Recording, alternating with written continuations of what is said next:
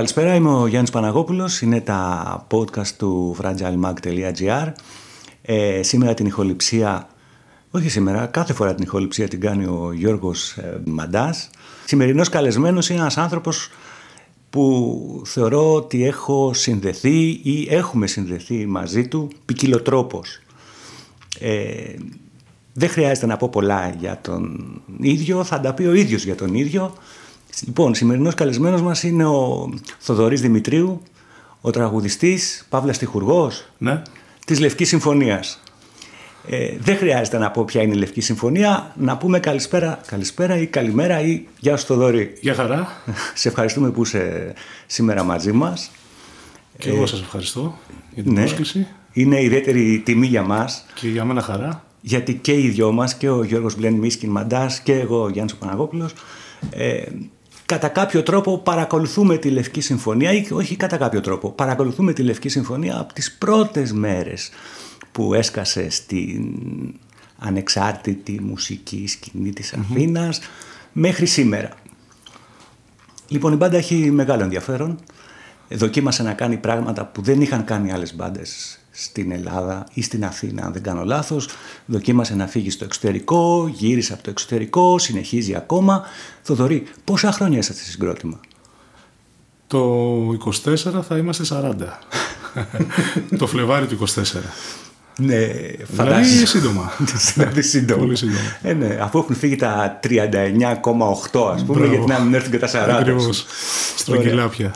Ε, με τον Θοδωρή συμφωνήσαμε πριν ξεκινήσουμε την ηχογράφησή μας να μπούμε, να μάθουμε για το συγκρότημα του, τους.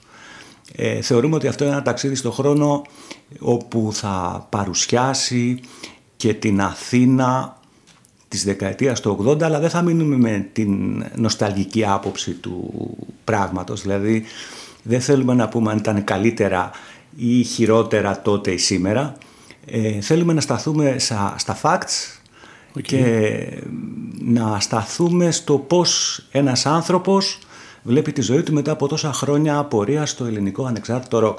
Τάπα. Ναι. Ναι. Okay. συμφωνείς, ναι, συμφωνείς, θέλει να πούμε κάτι άλλο. Όχι. Ε, Απλώς ξεκινάει τώρα ξέρεις, το μυαλό να δουλεύει, να πηγαίνει πίσω να, σε, σε τρομερά γρήγορους ρυθμούς. Ναι, ναι, θα το πιάσουμε από την αρχή. Ναι. Καταρχήν, η Λευκή Συμφωνία έγινε συγκρότημα το 1984. Κάπως το έχουμε, κάπως το επίσημα το σταντάραμε. Ναι. Γιατί εκείνη την εποχή, αν θυμάμαι πολύ καλά, ε, αρχίσαμε να... Είχαμε πια σταντάρει τα τέσσερα μέλη mm-hmm. της αρχικής σύνθεσης και είχαμε αρχίσει, ήδη είχαμε πίσω μας ε, και κάποια live ε, με προηγούμενες συνθέσεις αλλά και με την τελική, δηλαδή την, την πρώτη σύνθεση, την ιδρυτική κιόλας, έτσι την ονομάζουμε. Και ήδη είχαμε αρχίσει να δουλεύουμε κάποια τραγούδια δικά μας και να βάζουμε και ελληνόφωνο στίχο. Δηλαδή πια ο ελληνόφωνος στίχος είχε καθιερωθεί. Γιατί mm-hmm. η πειραματισμή και με το αγγλόφωνο ήταν full. Ναι. Δηλαδή υπήρχαμε, παίζαμε σχεδόν ε, το μισό υλικό αγγλικά, το μισό ελληνικά. Και άρχισε σταδιακά να ολοκληρώνεται στον ελληνικό Και εκεί είναι αυτό που είπες πριν, ότι εκεί ε, νιώσαμε και την πρώτη, έτσι, το, το πρώτο challenge, ας πούμε, σαν, mm σαν δημιουργία ας πούμε και μουσική να βάλουμε τον ελληνικό στίχο ναι. γιατί δεν υπήρχε πολύ έδαφος τότε δηλαδή δεν ήταν πάρα πολλά, πο, πολλές αναφορές που θα μπορούσες να έχεις. Νομίζω ότι ήταν ελάχιστες. ελάχιστες. Οι περισσότερες ήταν με αγγλόφωνο. Κάτω από πέντε, ξέρω. Κάτω ναι. από πέντε, ναι. ναι. Και επίσης ήταν και κάτι που και στην πορεία, μέσα στις αρχές του 86-87 κλπ. Και 88 ίσως, δεν ήταν καθόλου της μόδας. Ναι, ήταν δηλαδή. Αυτό ήταν αυτό αλήθεια. Τα αγγλόφωνα γκρουπ ήταν πιο hot, ας πούμε. Πού κάνατε πρόβες τότε, Θοδωρή; Κάναμε στο δάσος Χαϊδαρίου. Είσαστε από εκείνη τη μεριά της Αθήνας. Είμαστε δύο από το δάσο Χαϊδαρίου και δύο ναι. από την Αζωή. Mm-hmm.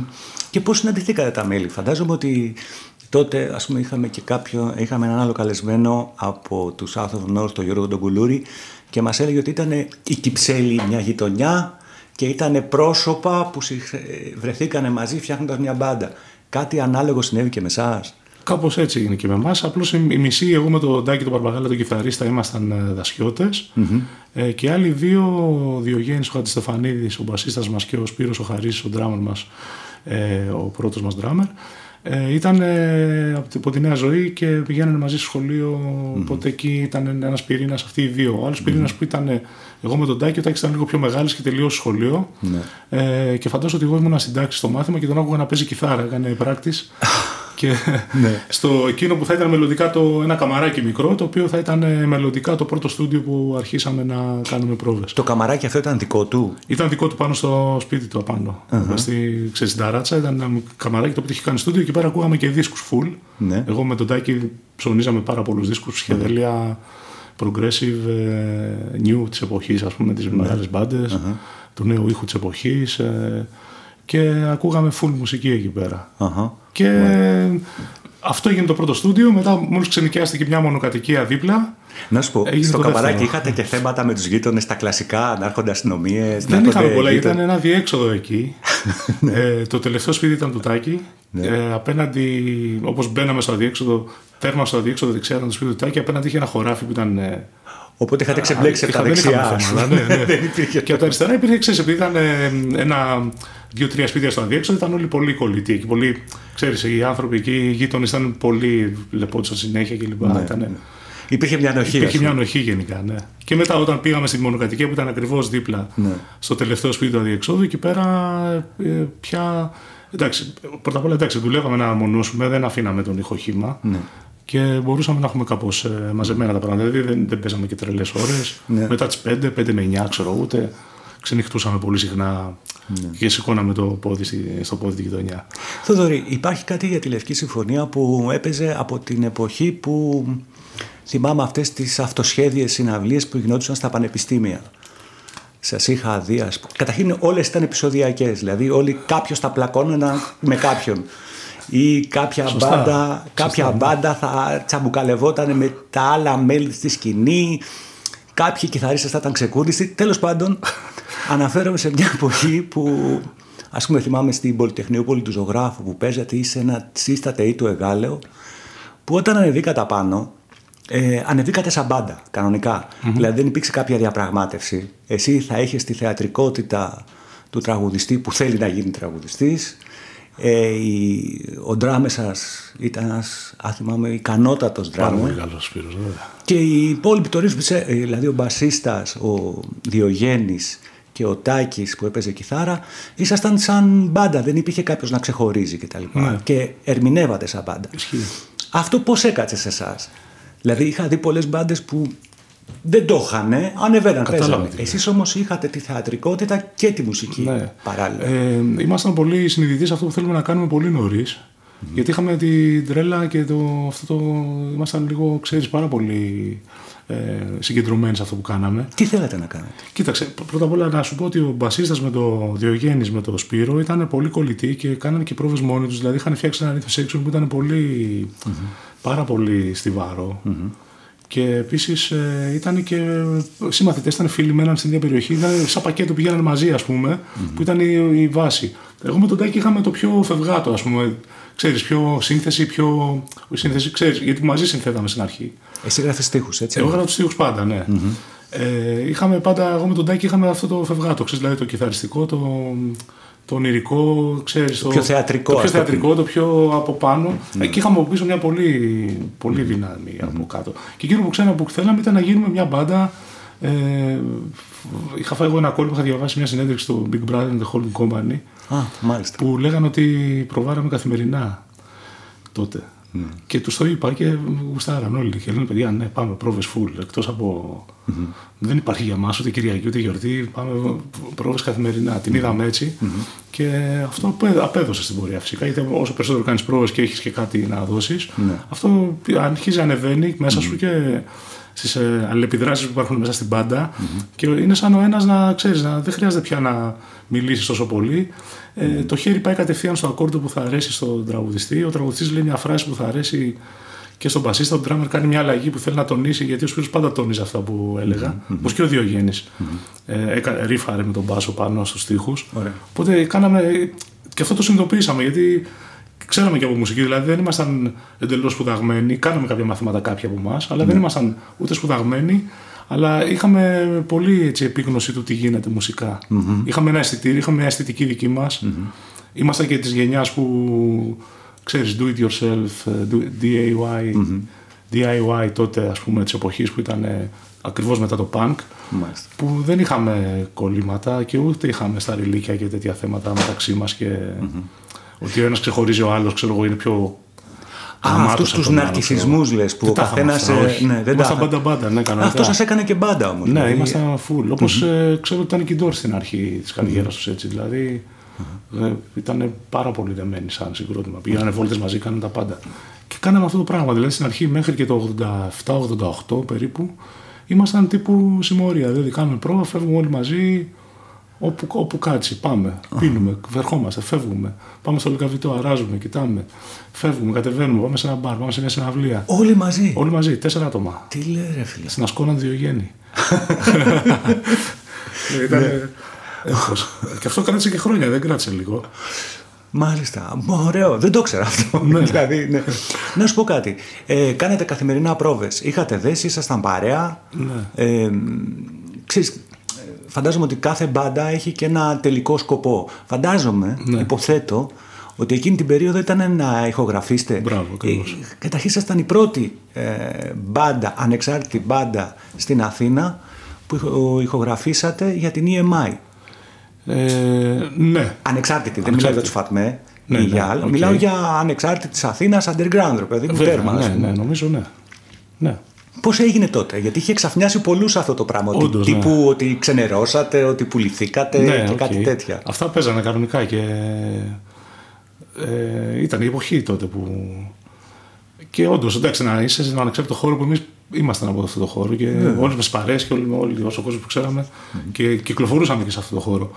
Ε, ναι, ήταν περίεργο γιατί, κοίτα, ουσιαστικά είναι ένα περίεργο σκηνικό γιατί δεν έδειξαν ενδιαφέρον κάποιες ανεξάρτητες. Δηλαδή, είχαμε μιλήσει με την Πανδώρα του Βασίλη του Κωνσταντουλάκη που είχε ενδιαφερθεί, που ήταν ανεξάρτητη εταιρεία με νομίζω διανομή από κάποια μεγάλη, δεν θυμάμαι. Ε, ενώ στην αρχή του δώσαμε και το πρώτο μας demo, το έπαιξε στο ραδιόφωνο. Ενθουσιάστηκε πολλοί κόσμος γενικότερα τότε. Είχε μια εκπομπή στο κρατικό, νομίζω. Ε, δεν υπήρχαν και ιδιωτικά τότε. Δεν υπήρχαν φαντάζομαι. δηλαδή, σωστά. Ήταν ένα, ναι. Βέβαια. Και είχε ενθουσιαστεί αρκετός κόσμος, οι φίλοι μας, ε, από, από, από τις σχολές, φίλοι κλπ. Όλοι ήταν πολύ ενθουσιασμένοι με το πρώτο demo. Που είχε τρία κομμάτια από το τέσσερα, είχε τρία από τους μυστικούς που πήγαν μετά. Ε, ε, πα- παρόλο που υπήρχε μια συζήτηση, νομίζω και με τη Hitchhike μιλάγαμε, γενικώς δεν, δεν ευωδόθηκαν αυτά, αυτές οι μ, καταστάσεις ώστε να βγει κάτι, να γίνει κάτι. Παρόλο που εντάξει, ήταν θετικά τα πράγματα. Οπότε απευθυνθήκαμε στην EMI, που ήταν ε, μια μεγάλη εταιρεία και κα- το demo φαντάζομαι το είχαμε γράψει μόνοι μας. Ναι. Η ηχογράφηση είναι δική μας, οπότε έχει μια, ένα touch ανεξάρτητο. Το, όπως και ο δίσκος πια είναι δικός μας αυτός.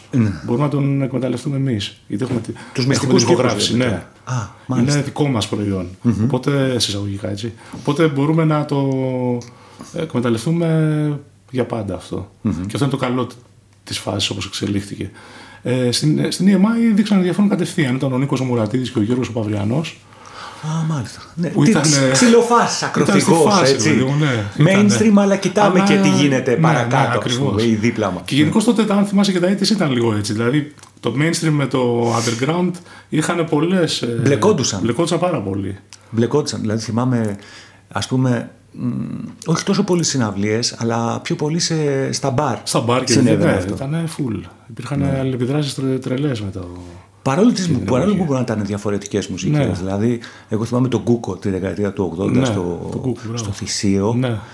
Όπου παίζανε διάφορες μουσικές, αλλά μέσα ήταν ετερόκλητες φυλές που συμβιώναν, ας πούμε, Όντως, τότε. έτσι, έτσι έπαιζε. Οπότε δεν ήταν τί- το- τίποτα τρομερό. Εντάξει, στην αρχή είχαμε κάποιες προστριβές με τα, τα group ε, από το punk χώρο και λοιπά. Κάποια άτομα, κάποιους φίλους μαλάκες, ξέρω εγώ τι. Τι φάση αυτή. Ξέρεις δηλαδή πώς την είδατε και τέτοια, αλλά νομίζω ότι η στάση μας στην πορεία και το πώς ήμασταν σαν άτομα και γενικά ε, όλη μας η διαδρομή, ειδικά τότε που ήταν αρχή βέβαια, αλλά και με το τους περισσότερους ήμασταν ήδη γνωστοί και φίλοι. Ε, αυτό είχε να κάνει σε στυλ άρα μαλάκες πήγατε στην EMI, ξέρεις κάποιος έτσι, α, τύπου... Το ίδιο κάνανε και ως Sex Sex Pistols. Pistols, κάπως έτσι δηλαδή.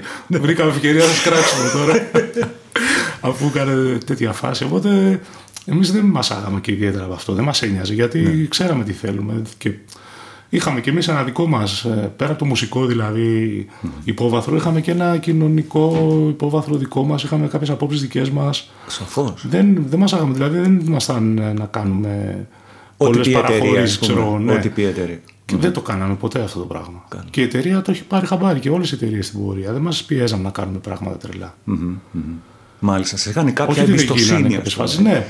ναι. Ξέρεις, κάποιοι του τύπου, έλα ρε, παίξτε λίγο αυτό, κάπως έτσι, αλλάξτε αυτό. Ναι. Τέτοια παίζανε και ειδικά πιο μετά. Καλά, και τώρα. Και τώρα παίζουν, αλλά και μεταξύ μα. Μια άποψη μπορώ να σου πω, άμα είμαστε ναι, ναι. συνεργάτες κάπου. Mm-hmm. Τέτοια παίζαμε με τις εταιρείες, δεν είχαμε πιέσεις να κάνουμε κάτι. Οπότε, Θοδωρή, βγαίνει ο πρώτος δίσκος, η μυστική κήπη, μυθικός δίσκος. Έτσι; Όντως. Όχι, δεν το λέω επειδή σε τώρα. ε, μυθικός δίσκος ε, είχε μέσα τους εντελώς, όχι εντελώς, τους πεσημιστικούς στίχους τους δικούς σου. By the way, ε, θυμάμαι, πραγματικά θυμάμαι ένα κομμάτι, η βροχή πέφτει δυνατά. Ναι. Περίμενε. Το κεντούσες Σάβα είναι από αυτό το, το κομμάτι; Το κεντούσε Σάβα είναι στο μόνιμο, το μυστική κήπη. Στο μυστική κήπη. Τους στίχους, επειδή μιλάμε για πεσημισμό με ποίηση μαζί. Πώς τους έγραφες, πώς ε, ερχόσουν σε επαφή με αυτού του τύπου την έκφραση ας πούμε και πώς το έραβες το όλο κείμενο; Ήταν σχετικά, ε, βγήκε δηλαδή, ήταν αποτέλεσμα όχι εύκολο αλλά ήταν αρκετά πηγαίο για μένα αυτό γιατί διάβαζα πάρα πολύ ήδη. Τι τύπου, τι συγγραφές. Ε, επιστημονική φαντασία, beat, ε, λογοτεχνία και ποίηση, Μπουκόφσκι, καταραμένους ποιητές, ε, Μεσοπόλεμο, ποιητές Μεσοπολέμου, διάβαζα με μανία. Δηλαδή, όσο άκουγα μουσική και ψαχνόμασταν όσο μπορούσαμε πιο μακριά και πιο βαθιά σε κάποια είδη, όσο mm. μπορούσες, ας πούμε, στο ψυχεδελικό ροκ, στο progressive mm-hmm. ή ε, στο, στο νέο ήχο με τα punk ήχο και όλα αυτά. Όσο ψαχνόμασταν εκεί, ψαχνόμουν ταυτόχρονα και στο, στο βιβλίο. Mm-hmm. Οπότε διάβαζα πάρα πολύ. Mm-hmm.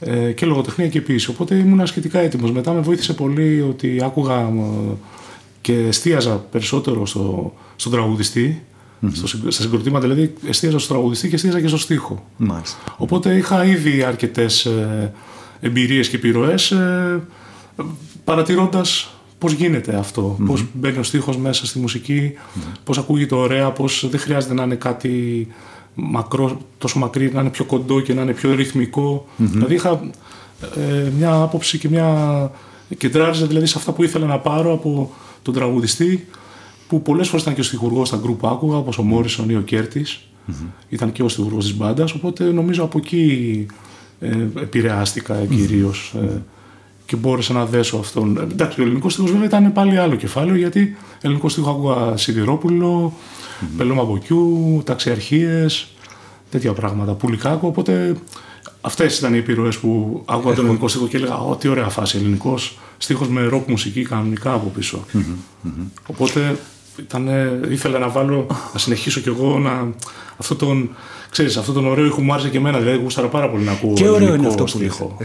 Είναι και ωραίο και Φαντάζομαι ότι πόσο χρόνος ήσουν τότε όταν το γράφατε, τους, έγραφες τους στίχους των μυστικών Το μυστικό κήπων ε, όταν βγήκε ο δίσκος ε, το 86 ήμουν 21 χρονών. Ε, ναι, φαντάζομαι ότι αυτά τα κομμάτια υπήρχαν τουλάχιστον δύο χρόνια πριν. Δύο χρόνια, ε. ναι, 19, είναι και πολύ φιλόδοξο με την καλή έννοια αυτό το πράγμα. Ναι. Όχι με την έννοια του να του ναρκισισμού, αλλά το φιλόδοξο, ότι το είχες, το ήθελες, το διεκδικούσες, ναι. παιδί μου. Ναι, ακριβώς. Ε.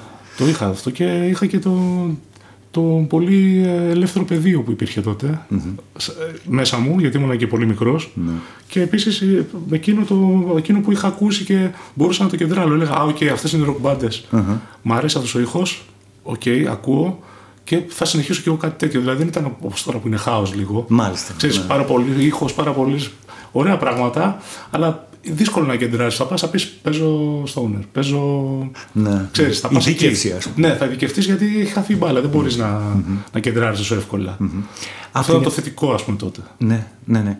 Θοδωρή, από την εποχή των μυστικών κήπων, για να πάμε παρακάτω, ε, τι κρατάς και τι αφήνεις εσύ ε, μέσα σου; Ε, στο πεδίο της μπάντας ή γενικότερα; Εσύ. Γενικότερα, καλά, ήταν μια φανταστική εποχή για μένα γιατί εντάξει, πέρα από το ότι ήταν δημιουργικά, ήμασταν πολύ ικανοποιημένοι από το αποτελεσμα uh-huh. και ήμασταν χαρούμενοι για αυτό που βγάλαμε, το οποίο uh-huh. είναι το πρωταρχικό ας πούμε. Uh-huh. Κατά δεύτερο λόγο υπήρχε ένα, μια ανταπόκριση από τον κόσμο που ήταν σε επίπεδα έτσι λίγο μεγάλα. Δηλαδή δεν ήταν Θυμάσαι πόσο πουλήσαν οι, μουσικοί, οι μυστικοί κήποι. Ε, φαντάζομαι ότι ήταν επιτυχία να πουλήσουν, ξέρω εγώ, νομίζω χίλια κομμάτια και εμεί είχαμε ξεπεράσει 7-8 χιλιάδες στην πρώτη φάση. Καλή φάση αυτό. Ναι, ήταν πολύ, πολύ είχε πολλές πωλήσεις ο, mm-hmm. ο δίσκος στην αρχή. Στην πρώτη του φάση, ξέρεις. Ναι, ναι, ναι. Και μετά συνέχισε να πουλάει. Ε, ήταν ναι, μεγάλη επιτυχία. Ειδικά για μπάντα που έρχεται από το underground ήταν mm.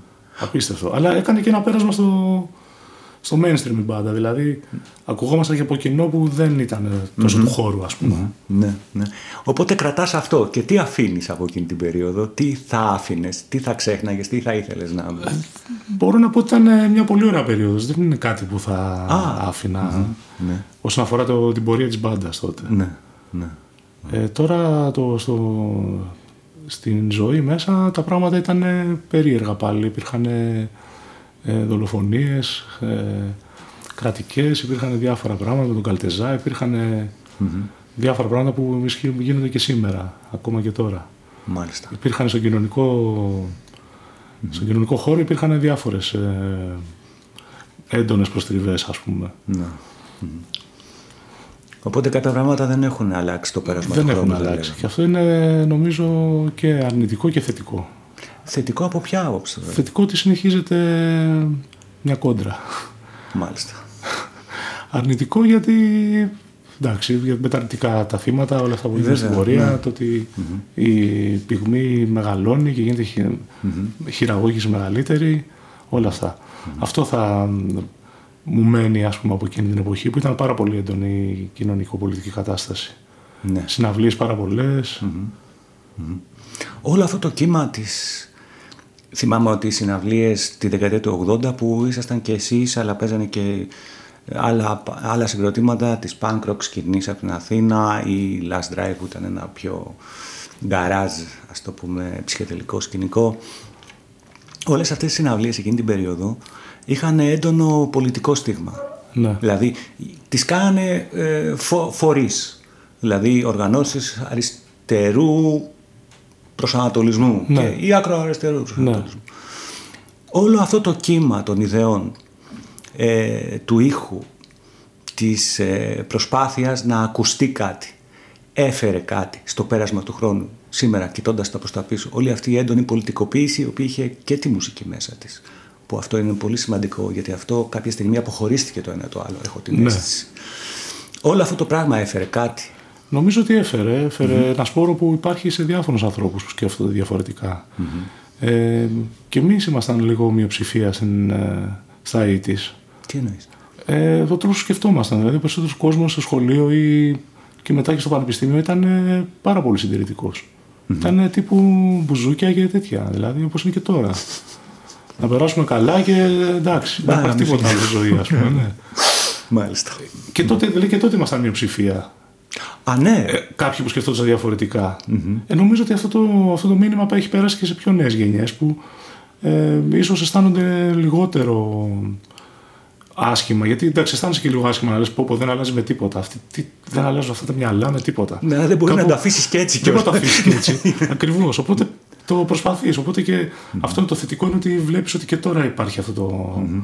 αυτός σπόρος, ας πούμε, σε μυαλά παιδιών που OK, okay, σε πρώτη φάση αισθάνονται ότι είναι σε, σε συνεχιστές μιας κατάστασης που έρχεται από το παρελθόν που mm. και κάποιοι άλλοι έχουν βάλει ένα μικρό λιθαράκι. Υπάρχει μια μνήμη, ρε παιδί. Ναι. Υπάρχει μια μνήμη και νομίζω mm. είναι και αυτό ότι δεν ε, αισθάνεσαι μέλος πια και εσύ μιας ομάδας, mm-hmm. μιας κατάστασης που παλιότερα ήσουν πολύ περισσότερο ξεκάρφωτος, πιστεύω. Ναι. Πριν υπάρξει και αυτή η συνέχεια. Μάλιστα. Όπως και στη μουσική που λες είναι πολύ πιο σημαντικό σήμερα να ξεφεύγουμε λίγο από αυτή την εμπορευματοποίηση, την Κοίτα, απόλυτη ας πούμε. Συμφωνώ μαζί σου ε, και όχι και αυτή την κουβέντα και να την κάναμε και τη δεκαετία του 80 ή του 90 και πάλι θα συμφωνούσα. ε, θεωρώ ότι στην εποχή μας ε, παίζει κάτι που, είναι, που τουλάχιστον εμένα μου προκαλεί μια δυσφορία. Δηλαδή, ε, ακούω πολύ κόσμο που λέει άκουσες αυτό το άλμπουμ, είναι πολύ ωραίο άλμπουμ. Ε, μπορεί να είναι πολύ ωραίο άλμπουμ και να παίζουν και πολύ ωραία οι άνθρωποι που παίζουν μέσα στο άλμπουμ. έτσι είναι. Το θέμα ξεκινάει το ότι ε, ο ήχος είναι ανεξάρτητος από το παρόν, το παρόν του. Δηλαδή δεν μπορώ να φανταστώ μια μουσική popular μουσική η οποία είναι αποκομμένη από τις ανάγκες των ανθρώπων. Οπότε, όταν μου λένε ότι είναι ένα πολύ ωραίο άλμπουμ, το πολύ ωραίο άλμπουμ διαχρονικά στο ροκ είχε να κάνει και με το τι συνέβαινε στην κοινωνία εκείνη την περίοδο. Έτσι είναι, ναι. Αυτό είναι λίγο που μου προκαλεί μια δυσφορία. Ας πούμε. Ισχύει αυτό και περισσότερα τα πράγματα είναι περισσότερο προς το στιλιστικό κομμάτι. Δηλαδή, Ακριβώς. πω, πω, τι ωραία, τι, τι δισκάραν, όχι για ποιον, Ναι. για πόσους, για, για τους φαν.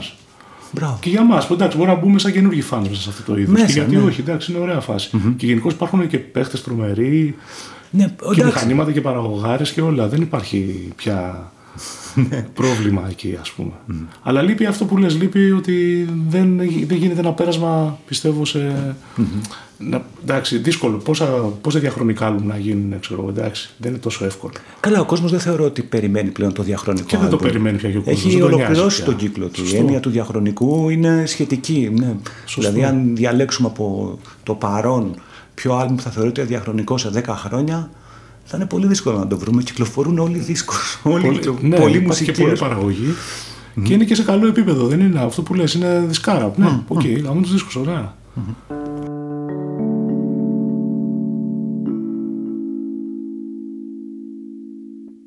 Κλείνει η πόρτα των μυστικών κήπων, δηλαδή κλείνει η ηχογράφηση του δίσκου, η κυκλοφορία του. Ωραία εικόνα αυτή. Ε, ναι, Ναι, ναι, όντως. κήπος που κλείνει η πόρτα. Ναι, πολύ ωραία. Και ανοίγει άλλο. Θύμησε μου, δεν θυμάμαι τον τίτλο του δεύτερου σας άλμπουμ. sorry. Ηχό του πόθου. Η ηχό του πόθου, μάλιστα. Όπου είναι πάλι με την EMI, Ναι, έτσι. Είσαστε ακόμα πιο δεμένοι. ναι. Ε, είναι τι εποχή; Ε, 1988 Αύγουστος κυκλοφορεί. Τέρμα Πασόκ η εποχή, έτσι. ναι. Ε, Πασοκάρα Ναι, γενναία. μ, Είχε full. γίνει και το Rock in Athens ε, στο Ναι, μεταξύ. Βέβαια, ναι. Ε, τι με αυτό το άλμπουμ, πώς ήταν, πώς, τι, τι συνέβη, πώς πήγατε, ήσασταν η ίδια μπάντα; Ναι. Έτσι, και είσαστε πολύ πιο έτοιμοι για να. ηχητικά, μουσικά τουλάχιστον. Ναι, ε, εκείνο που συνέβη είναι ότι είχαμε αλλάξει τον ήχο μας. Ναι. Είχαμε, επειδή εκείνη την περίοδο ακούγαμε πολύ γκαράζ, ψυχεδέλεια. Όλη η Αθήνα όπως τότε αυτά. Γινόταν πανικός. Ναι. Και, και μας επηρέαζε και τα γουστάραμε, τα ακούγαμε και πιο πριν. Ναι. Εγώ με τον Τάκη δηλαδή και τα παιδιά ακούγανε και ο Σπύρος με τον Διογέννη ακούγανε. Οπότε μας έκατσε πολύ ο ήχος αυτός ώστε να τον περάσουμε στο δικό μας, ε, στα δικά μας τραγούδια, στο δικό μας, ε, στη δική μας έτσι, άποψη για ένα άλμπουμ. Γιατί εντάξει, ξέρεις, πάντα είχαμε το μυαλό, στο μυαλό μας να κάνουμε άλμπουμ. Δεν λέγαμε πάμε για single, ή πάμε α, καινούριο τραγούδι, τι ωραίο. Πάμε για άλμπουμ. Δηλαδή πρέπει να κάνεις 10 τραγούδια. Που επίσης φροντίζαμε να, να είναι και αξιόλογα, να μην είναι ε, fillers, ας πούμε. Δεν λέγαμε άντε να το βγάλουμε το δίσκο. Έχεις κανένα δύο-τρία έτσι να βάλουμε να, να φύγει. Μόλις ε, ήμασταν έτοιμοι από τραγούδια, λέγαμε: OK, ε, είναι έτοιμος ο δίσκος. Αλλά πάντα είχαμε στο μυαλό μας να κάνουμε το album. Και πάντα γινόταν demo πριν. Δηλαδή θα γινόταν, πηγαίναμε σε ένα στούντιο να γράψουμε τρία-τέσσερα κομμάτια ανάλογα και με τα οικονομικά. Είχατε τον Τάκη τον Μπαρμπαγαλά κιθαρίστα, έτσι. Αυτός, αυτό το παιδί είχε πάντοτε άσπρα μαλλιά. Ο Τάκης είχε πολύ, πολύ, πολύ, πολύ, μικ- πολύ μικρός ε, Άσπριζα. γκριζάρα τα μαλλιά του και μετά άσπρισαν. ναι, ναι. Και φαντάζομαι ότι είχε παλιότερα και μακριά μαλλιά που ήταν ε, έτσι γκρίζα πολύ. Μάλιστα. Ανέμος. κάποια στιγμή φεύγετε στο Βερολίνο. ναι. Πότε έγινε αυτό, Θοδωρή. Αυτό έγινε το 91. 90 προς 91 φύγαμε. για εδώ. Γιατί Βερολίνο; Γιατί μας φαινόταν πολύ μ, μεγάλο το Λονδίνο. Λέγαμε σε ποια από τις δύο πόλεις να πάμε. Ε, καταλαβαίναμε κάπως ότι αισθανόμασταν ότι θα είναι πάρα πολύ, ε, πάρα πολύ ξέρεις, υπερπροσφορά από μπάντες και πιο δύσκολα τα πράγματα. Ε, πιστεύω ότι θα είναι λίγο πιο cool στο Βερολίνο και πιο πάλι κεντρικα Και επίσης βε- στην πορεία βρήκαμε ότι έχουμε και κάποιον ε, φίλο εκεί, κάποιους φίλους εκεί να μας φιλοξενήσουν στην αρχή. Οπότε η επιλογή ήταν ε, κατευθείαν να πάμε εκεί. Ναι. Και φυσικά δεν είχαμε συνέστηση του τι κάνουμε. Έτσι. Δηλαδή τα παίρνουμε, σηκωνόμαστε και φεύγουμε. Παίρνουμε μια βαλίτσα και τα όργανα και φεύγουμε κανονικά. Και στο άγνωστο. Μαζέψαμε κάποια λεφτά φυσικά, Ναι. ώστε να έχουμε εκεί και φύγαμε. Δηλαδή, γεια σας. Μάλιστα. Και φεύγεται η, συ- η σύνθεση που σας Εμείς είχαμε τέσσερις μάθει από φεύγουμε, τότε. ναι. Μάλιστα. Φεύγουμε κανονικά. Πηγαίνουμε για να ζήσουμε εκεί. Δεν φεύγαμε έτσι αβόλτα. Τι λέει ρε φίλε; Ναι. Δηλαδή Δεν αποχαιρέτησες υπάρχει. τη μάνα σου, Ναι, ξέρω εγώ, τον κανονικά, πατέρα σου, ναι, ναι. τους γνωστούς, Ναι, φεύγω παιδιά, κανονικά, πάω στα γεια. ξένα. Ναι. Και Ναι. χωρί κάτι να. Ότι πάμε έτσι. Απλώς ξέραμε ότι θα μείνουμε κάπου. Το οποίο στην πορεία ήταν άλλο έπος γιατί δεν θα μέναμε μέσα στο κέντρο, θα μέναμε κάπου έξω Ναι. και ο φίλος που μας φιλοξενούσε του είχαν πει ότι υπάρχει αυτός ο χώρος, ο οποίος ήταν ένα. Ε, κάπου σαν, κάπως σαν ε, έτσι, σπιτάκι διακοπών, Ναι. αλλά μέσα στο δάσος. Και εμείς σκάσαμε χειμώνα εκεί. Οπότε ξέρεις, έβλεπες ταμπέλες, αρκούδες και τέτοια. Και εσείς ψύχος ήρθατε για- τρομερό. Μια Εμείς αστική μπάντα, ας πούμε, που ήρθε Ναι. να παίξει για την πόλη. Και βγαίναμε- Βρεθήκατε στο... στην στην επαρχία, αιτοφολιά, ας ας πούμε, πούμε. έξω από το Βερολίνο κάπου, κάπου έξω από το Βερολίνο, έξω από την πόλη. Ναι. Και ψαχνόμαστε να βρούμε πού θα πάμε. Δηλαδή και στρίβαμε δεξιά και μπαίναμε στο δάσος κανονικά. και θα μέναμε εκεί. Οπότε αυτό δεν γινότανε. Ναι. Και γυρίσαμε πίσω και μας φιλοξένησε σε μια. Πίσω στο Βερολίνο είναι. Πίσω, ναι, γυρίσαμε πίσω γιατί στην νόμιζα πόλη. στην Αθήνα. εγώ. Όχι, στο Βερολίνο. Αλλά εμείς δεν ξέραμε καν. Δηλαδή, φαντάζομαι ότι πρώτα απ' όλα είχαμε πάθει πλάκα από τον καιρό που ήταν ε, με το που προσγειωνόμαστε, ήταν όλα γκρίζα. Ναι, έτσι- έτσι πάει, φίλε. Εδώ, τρομερό, στα έτσι. ξένα. ναι, το οποίο δεν το είχαμε ζήσει ποτέ, δεν το είχαμε δει πουθενά. Ναι. Στο νότο, κάτω. Που είχαμε πάει και πριν στη Βαρκελόνη ή οπουδήποτε είχε πάει ο καθένας. Ναι. Κάτω εδώ, νότο. Και εκείνο που πάθαμε πρώτη, πρώτη φορά πλάκα ήταν ε, από τον γκρίζο. Οπότε εκεί είπα, είδαμε ότι είμαστε, καταλάβαμε ότι είμαστε εκτός της φάσης μας. Ναι. Είμαστε κάπου αλλού. Οκ. Και στην πορεία ήταν και αυτό το ότι που πάμε τώρα εδώ πέρα είναι θέμα. Δεν μπορούμε να μείνουμε καν, θα ξεπαγιάσουμε, θα πεθάνουμε εδώ κανονικά. Και γυρίσαμε πίσω μέσα στην πόλη. Οπότε εκεί πέρα μείναμε. Φιλοξενηθήκαμε για ένα διάστημα στο φίλο εκείνον, ο οποίος είχε ένα χώρο να μείνουμε, ο οποίος ήταν μια παλιά, ένας παλιός φούρνος. Και μέναμε χύμα κάτω στο πάτωμα φυσικά sleeping bag και ζεσθενόμασταν από το παλιό φούρνο που τον ανάβαμε για να ζεσταθούμε. Δεν δούλευε πια. Ήταν ε, τρελός σκηνικό. Και από εκεί ετοιμάζουμε για τη φάση της εκστρατείας για να ε, αρχίσουμε να παίζουμε Ναι. και να βρούμε κάποιους ε, ανθρώπους που είναι μέσα στα πράγματα ώστε να σπρώξουμε, να σπρώξουμε την μπάντα. Έγινε αυτό, Θοδωρή. Έγινε, ναι. Για πες μου γι' αυτό. Βέβαια στην πορεία αλλάξαμε σπίτι γιατί δεν μπορούσαμε πια να μείνουμε εκεί. Ήταν, Στο φούρνο. Ναι, ήταν πολύ μεγάλο διάστημα και γενικώς δεν μπορούσαμε να φιλοξενηθούμε περαιτέρω και, να, και εμείς δεν αντέχαμε πια. Οπότε άρχισαμε να, να βρίσκουμε. Πρώτα βρήκαμε στούντιο. Ναι. Ε, ένα φοβερό στούντιο σε παλιό εργοστάσιο που είχε χώρους. Ε, Το Βερολίνο το έχει αυτά. Βερολίνο, ναι, ναι, ήταν, τα έχει αυτά. Ναι. τρομερό και με η χάρα μέσα στο στούντιο. Είχαμε πολύ ωραίο στούντιο και εμείς, το δικό μας. Ε, είχαμε, ήχο- είχαμε ήχο, αλλά εκεί πέρα ήταν ε, ακόμα πιο δυνατό, πιο μεγάλο. Βρήκαμε στούντιο, ε, αρχίσαμε να, να κάνουμε πρόβες, βρήκαμε σπίτια να μείνουμε, δύο-δύο μείναμε τότε. Οπότε αρχίσαμε, εγώ, εγώ έμενα με τον Σπύρο, που ο Σπύρος ήταν power πολύ στο θέμα του, του σπροξήματο της μπάντας. Ήταν πολύ συστηματικός, πράγματα που εμένα δεν μου περνούσαν από το μυαλό. Μάλιστα. Στα δελτία τύπου, γιατί δεν ασχολιόμουν ποτέ παλιότερα με αυτά. Αλλά ο Σπύρος το είχε και Ναι. τα έκανε μόνος του, δελτία τύπου, κάναμε στα ελληνικά, αγγλικά. Τώρα, Ε, όταν, συγγνώμη, σε διακόπτω. Όταν είσαστε στο Βερολίνο, προφανώς αλλάζει και ο στίχος. Από ελληνικός γίνεται. Είχαμε αγγλικός. ήδη ετοιμάσει αγγλόφωνα τραγούδια, Μπράβο. τα οποία είναι κυκλοφόρητα. Αυτά τα παίζαμε τότε live. Ε, κάποια τα μετατρέψαμε όταν κάναμε το τρίτο δίσκο και στα ελληνικά και στα αγγλικά. Ε, γιατί ε, από ένα σημείο και μετά άρχισαμε να παίζουμε και ελληνόφωνο, ελληνόφωνο στίχο στο Βερολίνο και που γούσταρε πάρα πολύ ο κόσμος. Α, ακούω. Ναι. Ε, οπότε είχαμε, παίζαμε και το, εκείνη την εποχή γράψαμε και το δίσκο φαντάσου και στα ελληνικά και στα αγγλικά τον τρίτο. Mm-hmm. Ποιος είναι κυκλοφόρητα. Αυτά τα τραγούδια από τα αγγλόφωνα είναι κυκλοφόρητα. Οπότε ε, κάναμε και εκεί ένα ψάξιμο ακόμα. Περισσότερο στοιχουργικό βέβαια. Γιατί προσάρμαζα στίχο πάνω σε βέβαια. ήδη υπάρχουσα μουσική και το αντίθετο.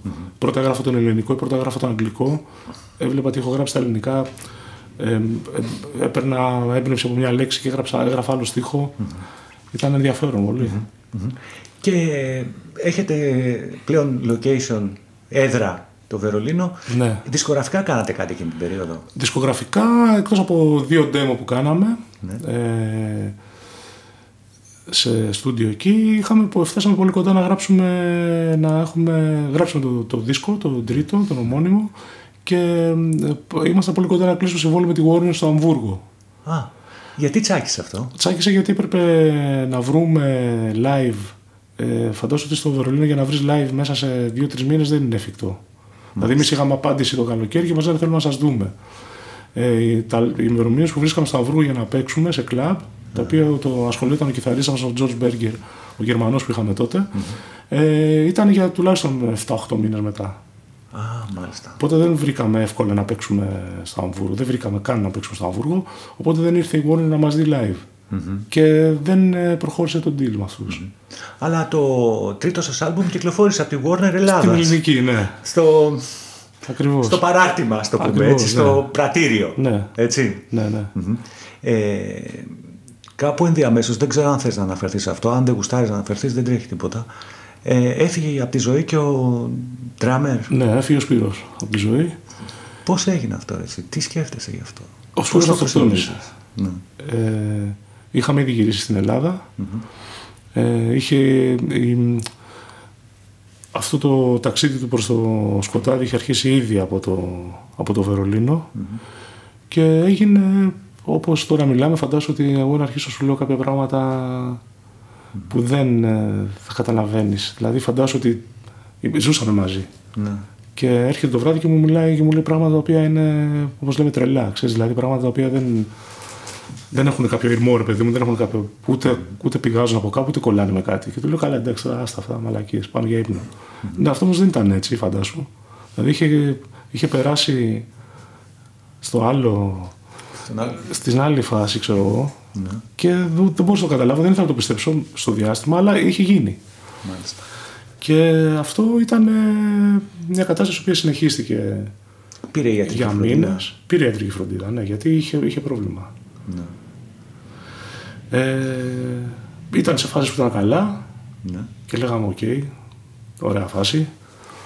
Το ξεπέρασε, αλλά Παλινδρομούσε. μετά γύριζε, ναι, και τελικά έφυγε. Μάλιστα.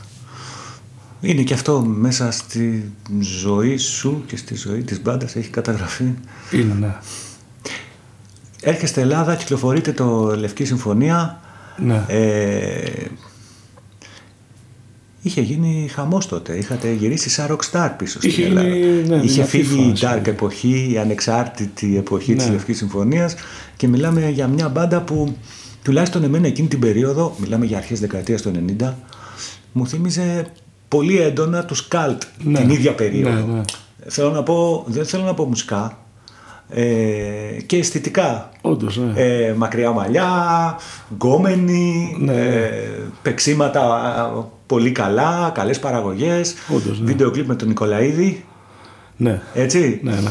Πώς είναι το κλίμα στην πάντα επιστρέφοντας πίσω; Υπάρχει αίσθηση της ήττας, της νίκης, της προσμονής, της... Υπάρχουν όλα αυτά που λες μαζί. Ναι, Ε, και είναι μια γλυκόπικρη κατάσταση γενικά, γιατί έχουμε χάσει το Σπύρο, βέβαια. έχουμε πάθει σοκ. Ε, επειδή ο Σπύρος ήταν και, σου λέω, ένα, μια πολύ κινητήρια δύναμη της μπάντας. Ο Σπύρος ήταν ε, ίσως ο πιο κολλημένος από όλους με την μπάντα. Μάλιστα. Ξέρεις, δηλαδή, θα έχεις ένα κόλλημα 90%, άλλος είχε 99%, ξέρω εγώ. Ήταν ε, πιο Ένα extreme από παραπάνω, όλους, ναι, ας πούμε. ναι, ναι. Είχε κάτι παραπάνω από όλους για την μπάντα. Να, τη λάτρευε την μπάντα ο Σπύρος πολύ. Ε, οπότε δεν μπορούσαμε να το ξεπεράσουμε αυτό, παρόλο που γίνανε φάσεις όπως ε, το live με τους Metallica, είχαμε, ακουγόμασταν πολύ και λοιπά με, τη, με τον τρίτο δίσκο. Ε, εντάξει, κυρίως ε, ε, μπή- μπήκε πάλι το πρακτικό κομμάτι γιατί τότε είχαμε το Γερμανό, τον κιθαρίστα και τον drummer που αντικατέστησε το Σπύρο και δεν μπορούσαμε να συνεχίσουμε σαν group. Οπότε παίζονταν και φάση διάλυσης της μπάντας εκείνη την εποχή. Δηλαδή πάνω που γινόταν όλα αυτά τα γαμάτα, ταυτόχρονα ψιλοδιαλυόταν η μπάντα. Ναι, Δηλαδή, και ο κόσμος ήταν μεγαλύτερος τότε, δηλαδή και οι συγκοινωνίες ήταν πιο ακριβές. Ναι. Ο κόσμος δεν, δεν είχε Ακριβώς. μπει ακόμα το ίντερνετ, το mail στη ζωή μας, δηλαδή μιλάμε μια Ακριβώς. εποχή. Δεν είχε καν κινητά τηλέφωνα. ας Ναι, πούμε. δεν ήταν όλα πανάκριβα, δηλαδή δεν, μπορούσες να, δεν, δεν, δεν μπορούσαμε να συντηρήσουμε το να πηγαίνουμε ερχόμασταν από Αθήνα Βερολίνο, οπότε πρέπει να αποφασίσουμε ότι θα μείνουμε κάπου. Και αποφασίσαμε να μείνουμε Αθήνα, αφού είχαμε και το, το deal με τη Warner και είχαμε τη συνεργασία αυτή. Οπότε τα παιδιά έπρεπε να φύγουν, όπως την είδανε και αυτοί, γιατί εντάξει, okay, κατανοητό. Ε, και μετά έπρεπε να βρούμε καινούργια μέλη. Εκεί είχαμε στο μετέχνη ότι εντάξει, σε μια πολύ καλή φάση που βρισκόμαστε, δεν, έχουμε, δεν μπορούμε και να παίξουμε live μέχρι να Έχεις- βρούμε άτομα. Ε, Θοδωρή, έχεις αναφέρει μέχρι τώρα γύρω στα τρία restart της μπάντας, ας πούμε. Μπράβο, ισχύει αυτό, ναι. Είναι restart και είναι από την αρχή το πιάνουμε, ας Ναι. πούμε, το νήμα. Συμβαίνει Εντάξει, αυτό. τα τραγούδια. Προφανώς. Συμβαίνει αυτό με εμάς. Ναι, φαίνεται. ναι. Οπότε εκείνη την περίοδο βρίσκεται δύο καινούργια μέλη. Νομίζω ότι το ένα μέλος, το drummer σας, μην πεις το όνομα, κάτσε να δω αν μαντεύω σωστά. Ε, τον είχα ακούσει δεκαετία 2080, έχουμε φτάσει τώρα στα 90s, mid 90s ίσως, αλλά τον είχα ακούσει δεκαετία του 1980 ε, έπαιζε τύμπανα στους αδιέξοδο. Ναι. Σωστό είναι; Ναι, είναι σωστό. Έτσι. Ο Πες μου το Γιάννης, όνομα του. ε, ο Γιάννης ε, είναι ο Γιάννης Βεναρδής. Μάλιστα, μάλιστα. Μετέπειτα και στους δύο εξμάκινα. Α, αυτό δεν το είχα πιάσει. Μετά από Κάπου εμάς, εκεί νομίζω, κόπηκε ναι. το νήμα. ας πούμε. Ναι, ναι. Οπότε βρήκατε νέα μέλη και ξεκινάτε από την αρχή και ηχογραφείτε, αν δεν κάνω λάθος, ένα άλμπουμ για την FM Records. Ε, ηχογραφούμε για την FM Records, φεύγουμε από την Warner. Πάλι στη Γερμανία, στο Regensburg. Το ηχογραφούμε ε, εκεί πέρα κάνουμε... ναι, το ηχογραφούμε στην Αθήνα Ναι. και κάνουμε Master. Ναι. μίξη, master και λοιπά, το κάνουμε στο Regensburg. Και στο Μόναχο κάνουμε το master.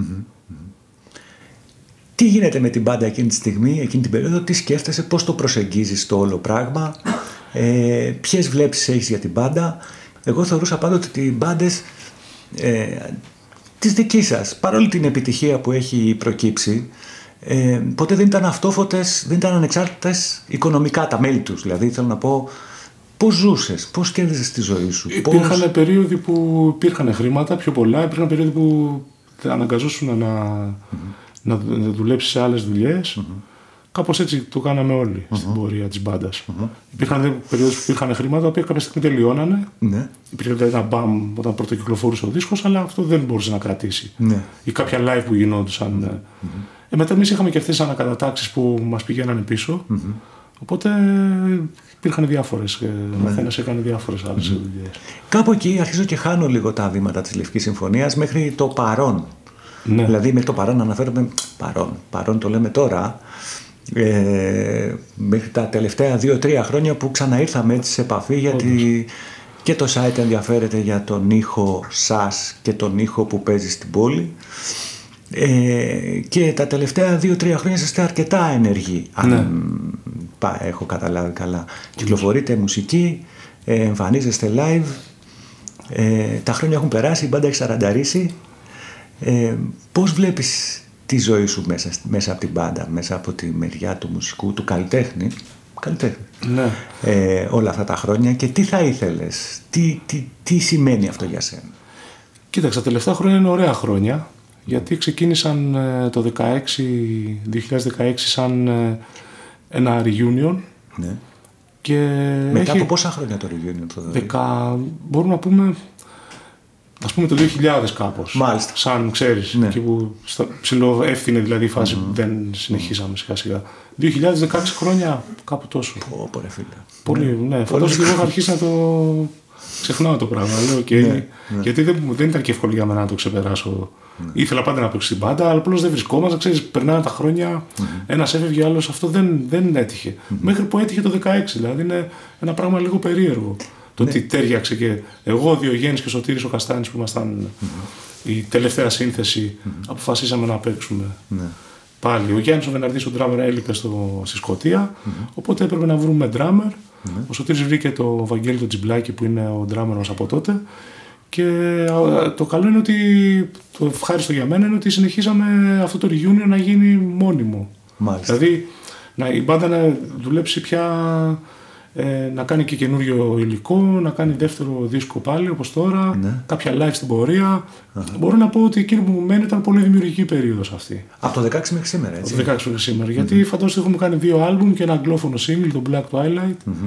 Έχουμε ε, πολύ καινούριο υλικό, πρόβες και βίντεο κλιπ και όλα αυτά. Είναι μια ευχάριστη περίοδος μπορώ να πω. Δηλαδή, σε θεωρώ- μιλάμε τώρα για μια κάβλα 40 ετών, ας πούμε. Ναι. Ε, δεν το- μπορεί να θεωρηθεί κάπως, δηλαδή, καμία αίσθηση με την πατριαρχία και με τις μαλακίες αυτές, ας πούμε, και τα λοιπά. Ε, ε, διάθεση. Ναι, υπάρχει Άσβεστη αυτό. διάθεση. Υπάρχει έτσι. αυτό γιατί υπάρχει και από τον κόσμο ένα support. Μμμ, μμμ. Δεν ξέρω, εντάξει, δεν είμαι και άτομο που ξέρεις, θα πω Α, δεν έχουμε κόσμο ή ξέρω Α, αυτό και θα τα παρατήσω. Αχα. Αλλά απ' την άλλη, πάντα όλους μας βοηθάει όταν υπάρχει ένα support ε, Καλά, σαφώς. με την έννοια ότι ο άλλος ε, γουστάρει να ακούει τη μουσική σου. Εντάξει, και να παίξεις live, γιατί και τα χρόνια που λείπαμε ακουγόταν η μουσική μας. Βέβαια. Οπότε αυτό, αυτό, το, αυτό το feeling που αισθάνεσαι ότι, OK, επικοινωνώ με κάποιους ανθρώπους διαισθητικά και δεν έχει πεθάνει αυτό. Ναι. Αυτό είναι η κι- κινητήρια δύναμη για μένα κυρίως.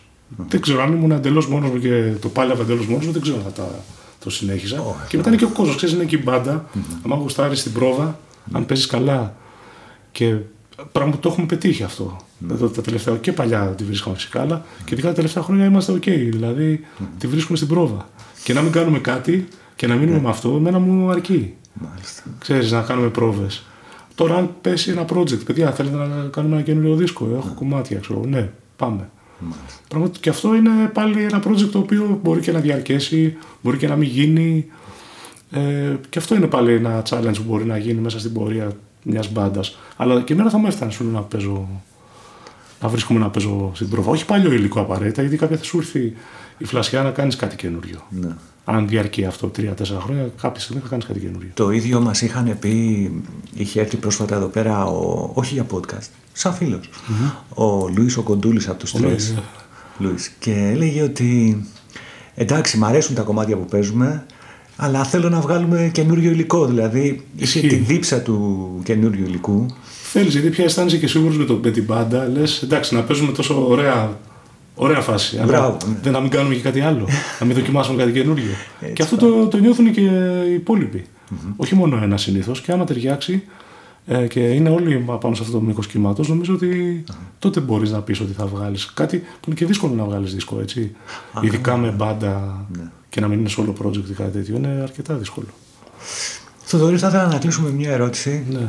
η οποία έρχεται, προκύπτει φυσικά, ε, αναπτύχθηκε το τελευταίο διάστημα μια έτσι φιλολογία για τη δεκαετία του 1980. Ναι. Ε, είχε έντονο το στοιχείο του μελό μέσα της όλο αυτό το πράγμα. Ναι. Θα σου πω πώς. Τι ωραία που περνούσαμε τότε. Ναι, ναι. Ε, ας το αφήσουμε αυτό στην έξω, απ' έξω. Ε, υπήρξαν ε, ταινίες που, θέλ, που θέλησαν να καταγράψουν εκείνη την περίοδο. Πρόσφατα βγήκε και αυτή η ταινία για την Grip Records. Υπήρξαν ε, ντοκιμαντέρ που ασχολήθηκαν με την punk κυρίως, αλλά και την ανεξάρτητη σκηνή της Αθήνας τη δεκαετία του 80. Ε, υπήρξε και μια άλλη ταινία που είχε ντοκιμαντέρ μυθοπλασία πάλι για τη δεκαετία του 80 γιατί έχουμε ανάγκη τη δεκαετία, γιατί ένας νέος άνθρωπος έχει ανάγκη τη δεκαετία του 80 σήμερα να την προσθέσει στον κύκλο των ενδιαφερόντων του; Ξεκινάει από πολλά πράγματα. Ξεκινάει από το στιλιστικό κομμάτι, ξεκινάει από το ε, ηχητικό κομμάτι. Αν είναι κάποιος που ψάχνεται κιόλας με τη μουσικη ή με το, ξέρεις, το πώς ε, ήταν η δεκαετία, τη μελετάει, το σινεμά, όλα αυτά, ε, είναι επόμενο που θα επηρεαστεί. Οπότε αυτό θα το μεταφέρει στην εποχή του. Μάλιστα. Πράγμα που συνέβαινε και παλιότερα. Ήταν πολύ κολλημένοι με τον καρά στα 60 Ντυνόντουσαν έτσι, ακουγόντουσαν τι ροκαμπιλάδες. Υπήρχαν. ε, Το θυμάμαι. Χαμός. Έχεις δίκιο, ναι. ναι. Πάντα συνέβαινε αυτό. ναι. Είναι ωραίο. Γιατί είναι ο σπόρος που έρχεται από τις άλλες εποχές, που έρχεται σε αυτή την εποχή. Νομίζω ότι εμπνέει η δεκαετία του 80. Όπως άλλους ενέπνευσε το δεκαετία του 70 ή τα 60 ή τα 50s, όπως είπαμε Ναι. τώρα με τους ροκαμπιλάδες. Νομίζω ότι εμπνέει το, τον κόσμο. Ε, γιατί βρίσκει εκεί πέρα κάποια πράγματα τα οποία δεν έχουν δουλευτεί τώρα. Όπως; Ε, κοίταξε, ο ήχος ας πούμε, ο οποίος τα τελευταία χρόνια κοιτάει στα 80s, υπήρχε ένα πολύ μεγάλο διάστημα που δεν ακουγόταν, δεν δουλευόταν και από μπάντες. Ή δουλευόταν σε πολύ υπόγεια μορφή. Τώρα αυτό έχει αρχίσει και έρχεται πιο μπροστά. Σίγουρα. Με πιο underground μπάντες, ξέρεις, οπότε γίνεται ένα κίνημα πια. Μάλιστα. Οπότε δηλαδή υπάρχουν ε, πολλές καλές μπάντες στον dark χώρο, ας πούμε, αυτή τη στιγμή. Ναι. Αυτές οι μπάντες έχουν ήδη πέντε δίσκους, τρεις δίσκους. Μάλιστα. Αυτό έχει δουλευτεί τα τελευταία χρόνια. Πριν από αυτό δεν δουλευόταν. Οπότε υπήρχε μια νοσταλγία, υπήρχε από κάποιους ανθρώπους που ακούγαν αυτόν τον ηχο και φυσικά πάντα κάποιος κολλάει όταν ακούει κάποιον ήχο που έχει να πει κάτι. Έτσι. Δηλαδή τα ήττες είχαν να πούνε. Υπή, ε, υπήρξε μια τα, ταυτοποίηση, δηλαδή στα AIDS ας πούμε θυμάμαι ε, αν ήσουν αν άκουγες dark μουσική ταυτοποιούς, υπήρξε μια ταυτοποίηση Είχες, ναι, ακριβώς, αυτόματα αυτό λες, κιόλας έτσι. δηλαδή είχες τη συμπεριφορά, τον στιλιστικό κώδικα τη, συ- μ, τη μουσική Ακριβώς. έτσι Το οποίο πήγαινε και πακέτο κιόλας. με το πακέτο άτομο. πήγαινε ναι. Έτσι, ναι. Οπότε νομίζω ότι είναι και αυτό που κάπως θαυμάζουν τα παιδιά που ακούνε τώρα αυτό. μάλιστα Την αλήθεια που είχε, δηλαδή ότι έβλεπε του τύπου με τα μακριά μαύρα παλτά στα ήτης και τα σηκωμένα μαλλιά. ας για πούμε. πάντα έτσι Και ήταν μια πολύ ωραία εικόνα που εντάξει, αυτή ναι. έχει περάσει έτσι, στις βροχερές ε, αθηναϊκές ε, αθηναϊκούς δρόμους. Ωραία. Ε, λοιπόν, ε, ήταν ο χρόνος με το Θοδωρή πέρασε νερό, δηλαδή πέρασε εύκολα, γρήγορα, ε, καθόλου πρόχειρα. Νομίζω ότι πέρασε με πολύ συνέστημα και από τις δύο μεριές. Ο Θοδωρής είναι ένας άνθρωπος που αναπτύσσει την οικειότητα εύκολα με τους γύρω του. Θοδωρή, σε ευχαριστούμε πάρα πολύ για το χρόνο σου, για τη μέρα σου, για τη διάθεσή σου και την παρουσία σου ανάμεσά μας. Λοιπόν, ένα ακόμα podcast του fragilemag.gr έφτασε στο τέλος του. Ε, από την, τον ηχολήπτη μας αυτή τη φορά Γιώργο Μπλέντ Μίσκιν Μαντά και από μένα το Γιάννη Παναγόπουλο. Καλή συνέχεια, καλή ακρόαση. Ευχαριστούμε.